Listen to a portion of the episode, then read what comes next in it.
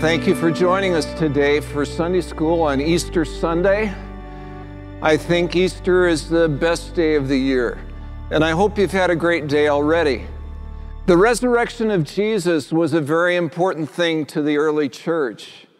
When you read the book of Acts and read the sermons that were preached in the book of Acts, the resurrection was always a part of those sermons. And it seems that wherever you read in the New Testament, no matter who the author, the resurrection of Jesus is always either central or very much um, in the forefront. Why was the resurrection of Jesus so important to those early believers? You know, sometimes I think for us, we have a great Easter and then we kind of forget it until the next year. And uh, for the early church, it wasn't that way. The resurrection of Jesus was a very big thing.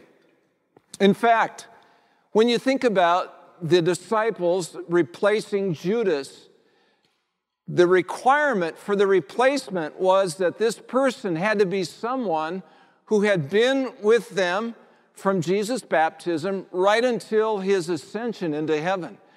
And the reason for that was that so he could be a witness with them of the resurrection. They really saw their role not just as preaching, but as witnessing to Jesus' resurrection. And so um, it's a very important event, and it wasn't just an emotional thing for them. There was a reason why it was so important, and there's a reason why it's so important for us today. And I'd like for you to think back to the very first sermon that was preached after Jesus ascended into heaven. Do you know when it was? You're right. It was on the day of Pentecost.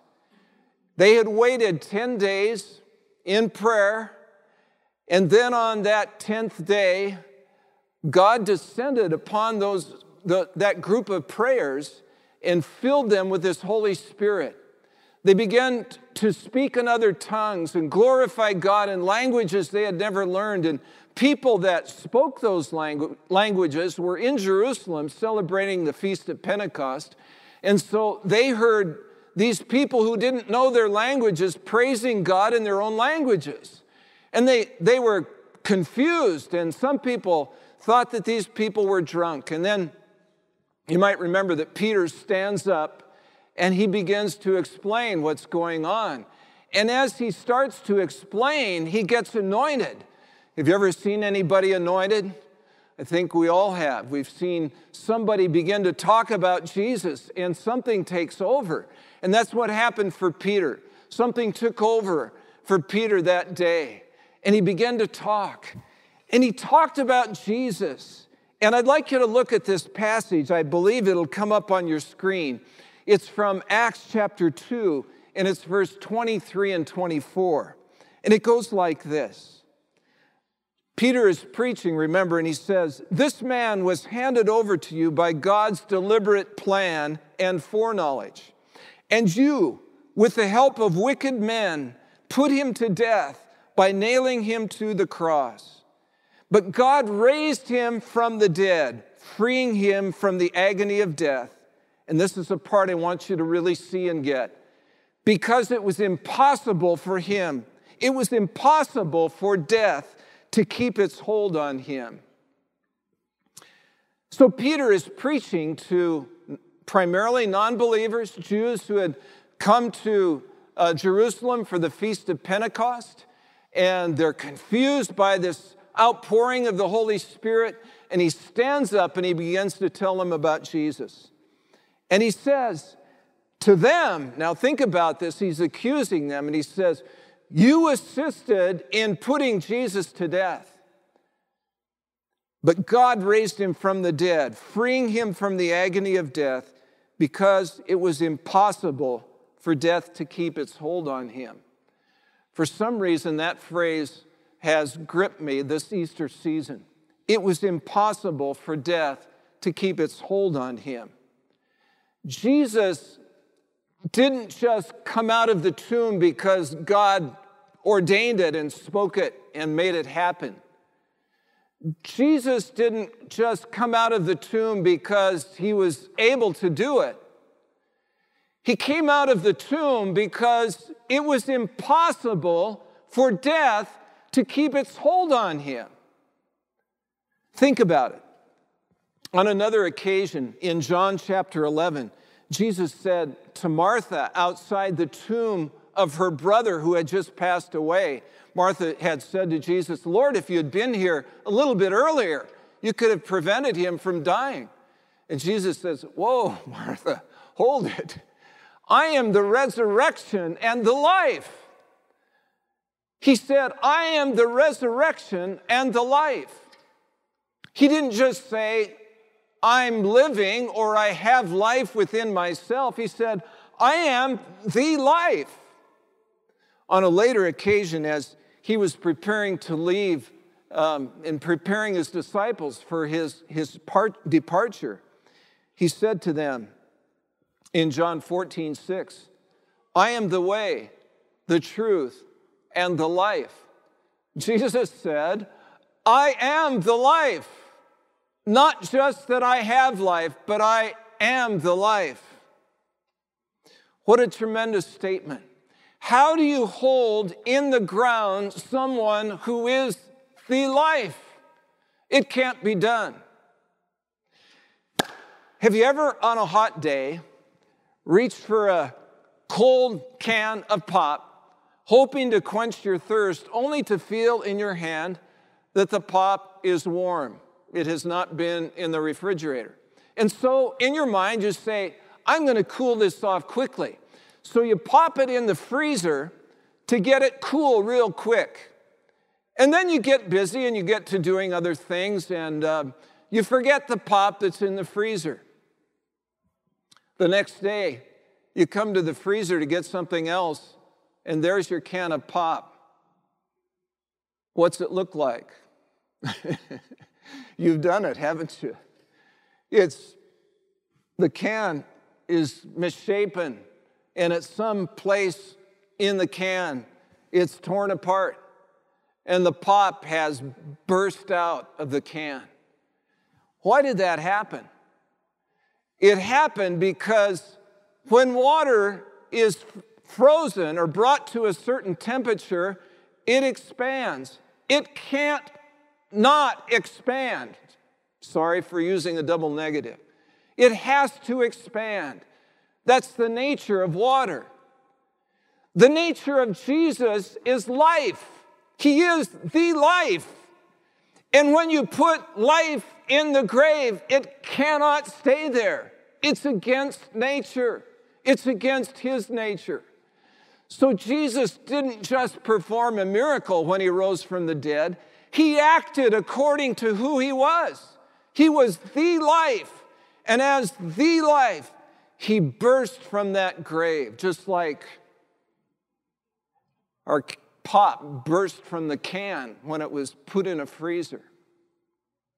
And you might say, well, back to the pop again, I'll just get something a little more solid, you know, like this stainless steel sipper and I'll pour the drink in there and we'll screw it down real tight. We'll stick this in the freezer. There, the container is strong enough, it will keep it in. Will it? The water in that pop will find a way out because when it freezes, it expands. When you put Jesus in the ground, he comes out because he's life. I love the way that Matthew tells the story of the resurrection. In, in chapter 28, Matthew tells that when Jesus was put in the tomb, that as it, as it came on the first day of the week, the day that today we're celebrating his resurrection, as the women came, there was, a, there was an earthquake. There was an earthquake. And an angel came down from heaven and rolled the stone away, and Jesus came out of the tomb. Why the earthquake? The earth itself was saying, You can't keep life in the tomb. You can't keep the one who is the life in the tomb. And so the earth, in a sense, was, was convulsing and spitting him out of that tomb. Jesus is the life. And he came forward that day. He came forth from the tomb because life cannot be contained in the tomb. I love the words to one of our modern hymns, In Christ Alone. And I believe you'll have those words on your screen. It goes like this There in the, ba- there in the ground his body lay, light of the world by darkness slain. Then bursting forth in glorious day, up from the grave he rose again. I love that. Then bursting forth. It's like he couldn't be contained in a grave. He is the life, and he came forth. But look at the rest of that verse. And as he stands in victory, sin's curse has lost its grip on me. For I am his, and he is mine, bought with the precious blood of Christ. So Christ's resurrection, though it had great significance for him and is a great testimony to the world, it has a great significance for us as well. The words to that hymn, and as he stands in victory, sin's curse has lost its grip on me. Hallelujah. I'm different today because Jesus rose from the dead. Here's how it works when we accept Jesus as our Savior, the Bible tells us that His Spirit comes into our heart and takes up His residence there. We have the Spirit of God within us. That was the same Spirit that raised Jesus from the dead. I'd like you to look with me at Ephesians chapter 1, verses 18 through 20. This is a beautiful passage, and and uh, stay with it here. We're going to read this together. I pray that the eyes of your heart may be enlightened, in order that you may know the hope to which He has called you, the riches of His glorious inheritance in His holy people, and His incomparably great power for us who believe. Keep that phrase in your mind. His incomparably great power for us who believe. That power is the same as the mighty strength he exerted when he raised Jesus from the dead and seated him at his right hand in the heavenly realms. Do you see the, the connection? The power that raised Jesus from the dead now lives in you and in me as believers in Jesus. That's why the writer of this song could say, Sin's curse has lost its grip on me. Just as Jesus could not be kept in the ground, neither can you be kept in sin's grip because of the Spirit of God that lives within you. You are destined for victory because of Jesus' Spirit that lives within you. Romans 8 11 also gives us clarity, and it says this If the Spirit of Him who raised Jesus from the dead is living in you, he who raised Christ from the dead will also give life to your mortal bodies because of his Spirit who lives in you. Now, that life that Jesus is going to give to your mortal body, it'll happen in two, two ways. The obvious way is that we're going to experience a resurrection similar to what Jesus experienced. That's right. There'll be a day when you and I, who we assume will one day be in a tomb somewhere, will rise from that tomb. Life will, get, will be victorious over death. Just as in Jesus' case, he couldn't be kept in a tomb. So we will rise from a tomb and rise to life in Jesus because of the Spirit of God and because of the resurrection of Jesus. Now, if you read 1 Thessalonians 4, it gives us the details of this. It tells us, because we know that when we pass from this life, we go immediately into the presence of God. We heard um, a beautiful scripture in our Easter celebration today about the thief who was on the cross next to Jesus. And he said to Jesus, Lord, today, remember me when you come into your kingdom. And Jesus turned to him and he said, Today you will be with me in paradise. And other scriptures in the New Testament let us know that when we leave this body, we go immediately to be with the Lord. Well, the body doesn't go immediately to be with the Lord. It stays on this earth and it decays and it's put in a grave and it dies. But 1 Thessalonians 4 when Jesus returns, he brings with him those who have gone ahead, who have died in Christ. He brings those with him. And the dead in Christ, their bodies will rise from the ground, from the tomb, from the grave, and be reunited with their spirits in a resurrected body to live with Jesus forever. It's a beautiful thing, and that's something we have to look forward to. I don't know if you want to get rid of your body, but you're gonna, you're gonna have it for eternity. But I guarantee you it's gonna be a lot better. I'm not gonna have a crooked finger anymore. And there's gonna be other things that are gonna be so much different. Maybe some of you that have always wanted to be a, a singer, you'll be able to sing in that new body. And God's got many good things in store for us. So we have that to look forward to, but we also have something else. When Paul said that if the spirit of him who raised Jesus from the dead is living in you, he who raised Christ from the dead will also give life to your mortal bodies. He was talking about a dramatic change that he desires to bring in us here on this earth. Let me tell you about a man that I met in my first job after college. We got called to central Wisconsin to a, a, paper mill community there called Wisconsin Rapids, and we were involved in the church almost from the very first Sunday. Um, I heard about a man named Henry in the church. He was an older man. Um, I believe he had worked in the paper mills or had been a woodcutter um, during his occupational life. He was currently retired. And everybody in the church highly respected this man. He had never held a, uh, an important position in his life, but he knew God and he knew God's word.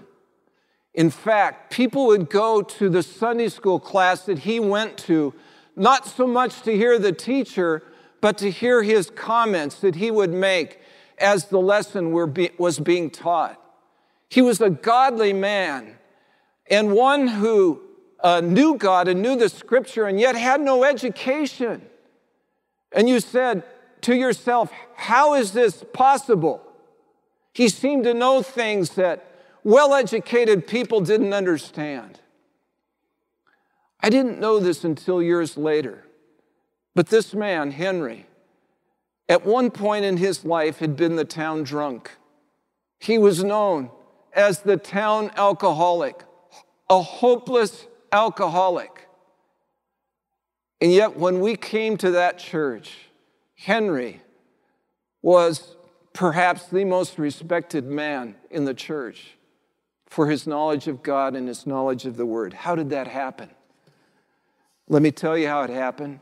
Do you see Romans 8 11 there? The spirit of him who raised Jesus from the dead was living in Henry. Henry received Jesus as his Savior. And because he had the Spirit of God living in him, he was transformed. God delivered him from his alcoholism. God gave him a, a hunger for the Lord and for his word. And he began to be transformed as he read God's word and as he lived in connection with the Lord. And Henry impacted people around him. God can do the same for you and for me. As we receive him as our Lord and Savior, he can take away our bent to sinning, as one of the hymns puts it. And He can transform our lives. He can take what was a weakness and make it a strength. Those that maybe um, have life controlling issues in their life. He can deliver us and give us the ability to be controlled by God's Spirit instead of by some substance. Are you a person of fear? God can take the fear and turn it into faith. Are you a, a, person of selfishness? God can take the selfishness and turn that into selflessness. It's the Spirit of God dwelling in you, the same Spirit that raised Jesus from the dead can live in your mortal bodies and give life to your mortal bodies. That's the beauty of Christ's resurrection. What's so important about the resurrection of Jesus? Yes, it was an amazing historical event. It had to be. He was the life. You can't keep life in a tomb, it will burst out, just as the pop will burst out of the can when it's put in the, in the freezer. And so, in the same way, hallelujah, as the Spirit of God enters your life, when you receive Christ as your Savior, He makes a change in your life. You no longer can remain in a tomb of selfishness or substance abuse or fear or you name it. You're going to burst out of that tomb because of the Spirit of God that's living in you. I want to encourage you today, and I want to encourage myself to take hold of that by faith. And then the great event that we're all waiting for is Christ's return. And uh, when he returns, we're told that those that are dead in Christ are going to rise out of the tomb. We're going to do the same thing that Jesus did. Death will not be able to hold us either because we're His and His Spirit is within us. We have so much to be grateful for this Easter. I hope that um, you'll remember these words that we talked about today. If I could go back to uh, Acts chapter 2, 23 and 24, I'd like to, to end with that phrase that I think is so important in uh, Acts 24. Acts 24, 224 says this that God raised him from the dead, freeing him from the agony of death, because it was impossible for death to keep its hold on him. And because we are his, it's impossible for death and sin to keep their hold on you or on me. Let's rise to a new life this Easter. Would you pray with me? Thank you, dear Lord, for this great day. Thank you for what you did after your death on the cross, for paying for our sins, for expressing your love in the greatest way known to man, to give your life for a friend. And yet we were your enemies. But Lord, you didn't stay in the tomb because how can you bottle up life? How can you bottle up the one who is the life? And you burst forth. And now, as you stand in victory, sin's curse has lost its grip on me and on those who are listening today. May we leave today from this study realizing that we've been set free through the resurrection of Jesus Christ from the dead. And not only will we rise one day from a tomb, but we can rise today from all that Satan is attempting to do to keep us bound. And we can be free to be the people that you've meant us to be. We thank you so much for that. And we praise you this Easter in Jesus' name.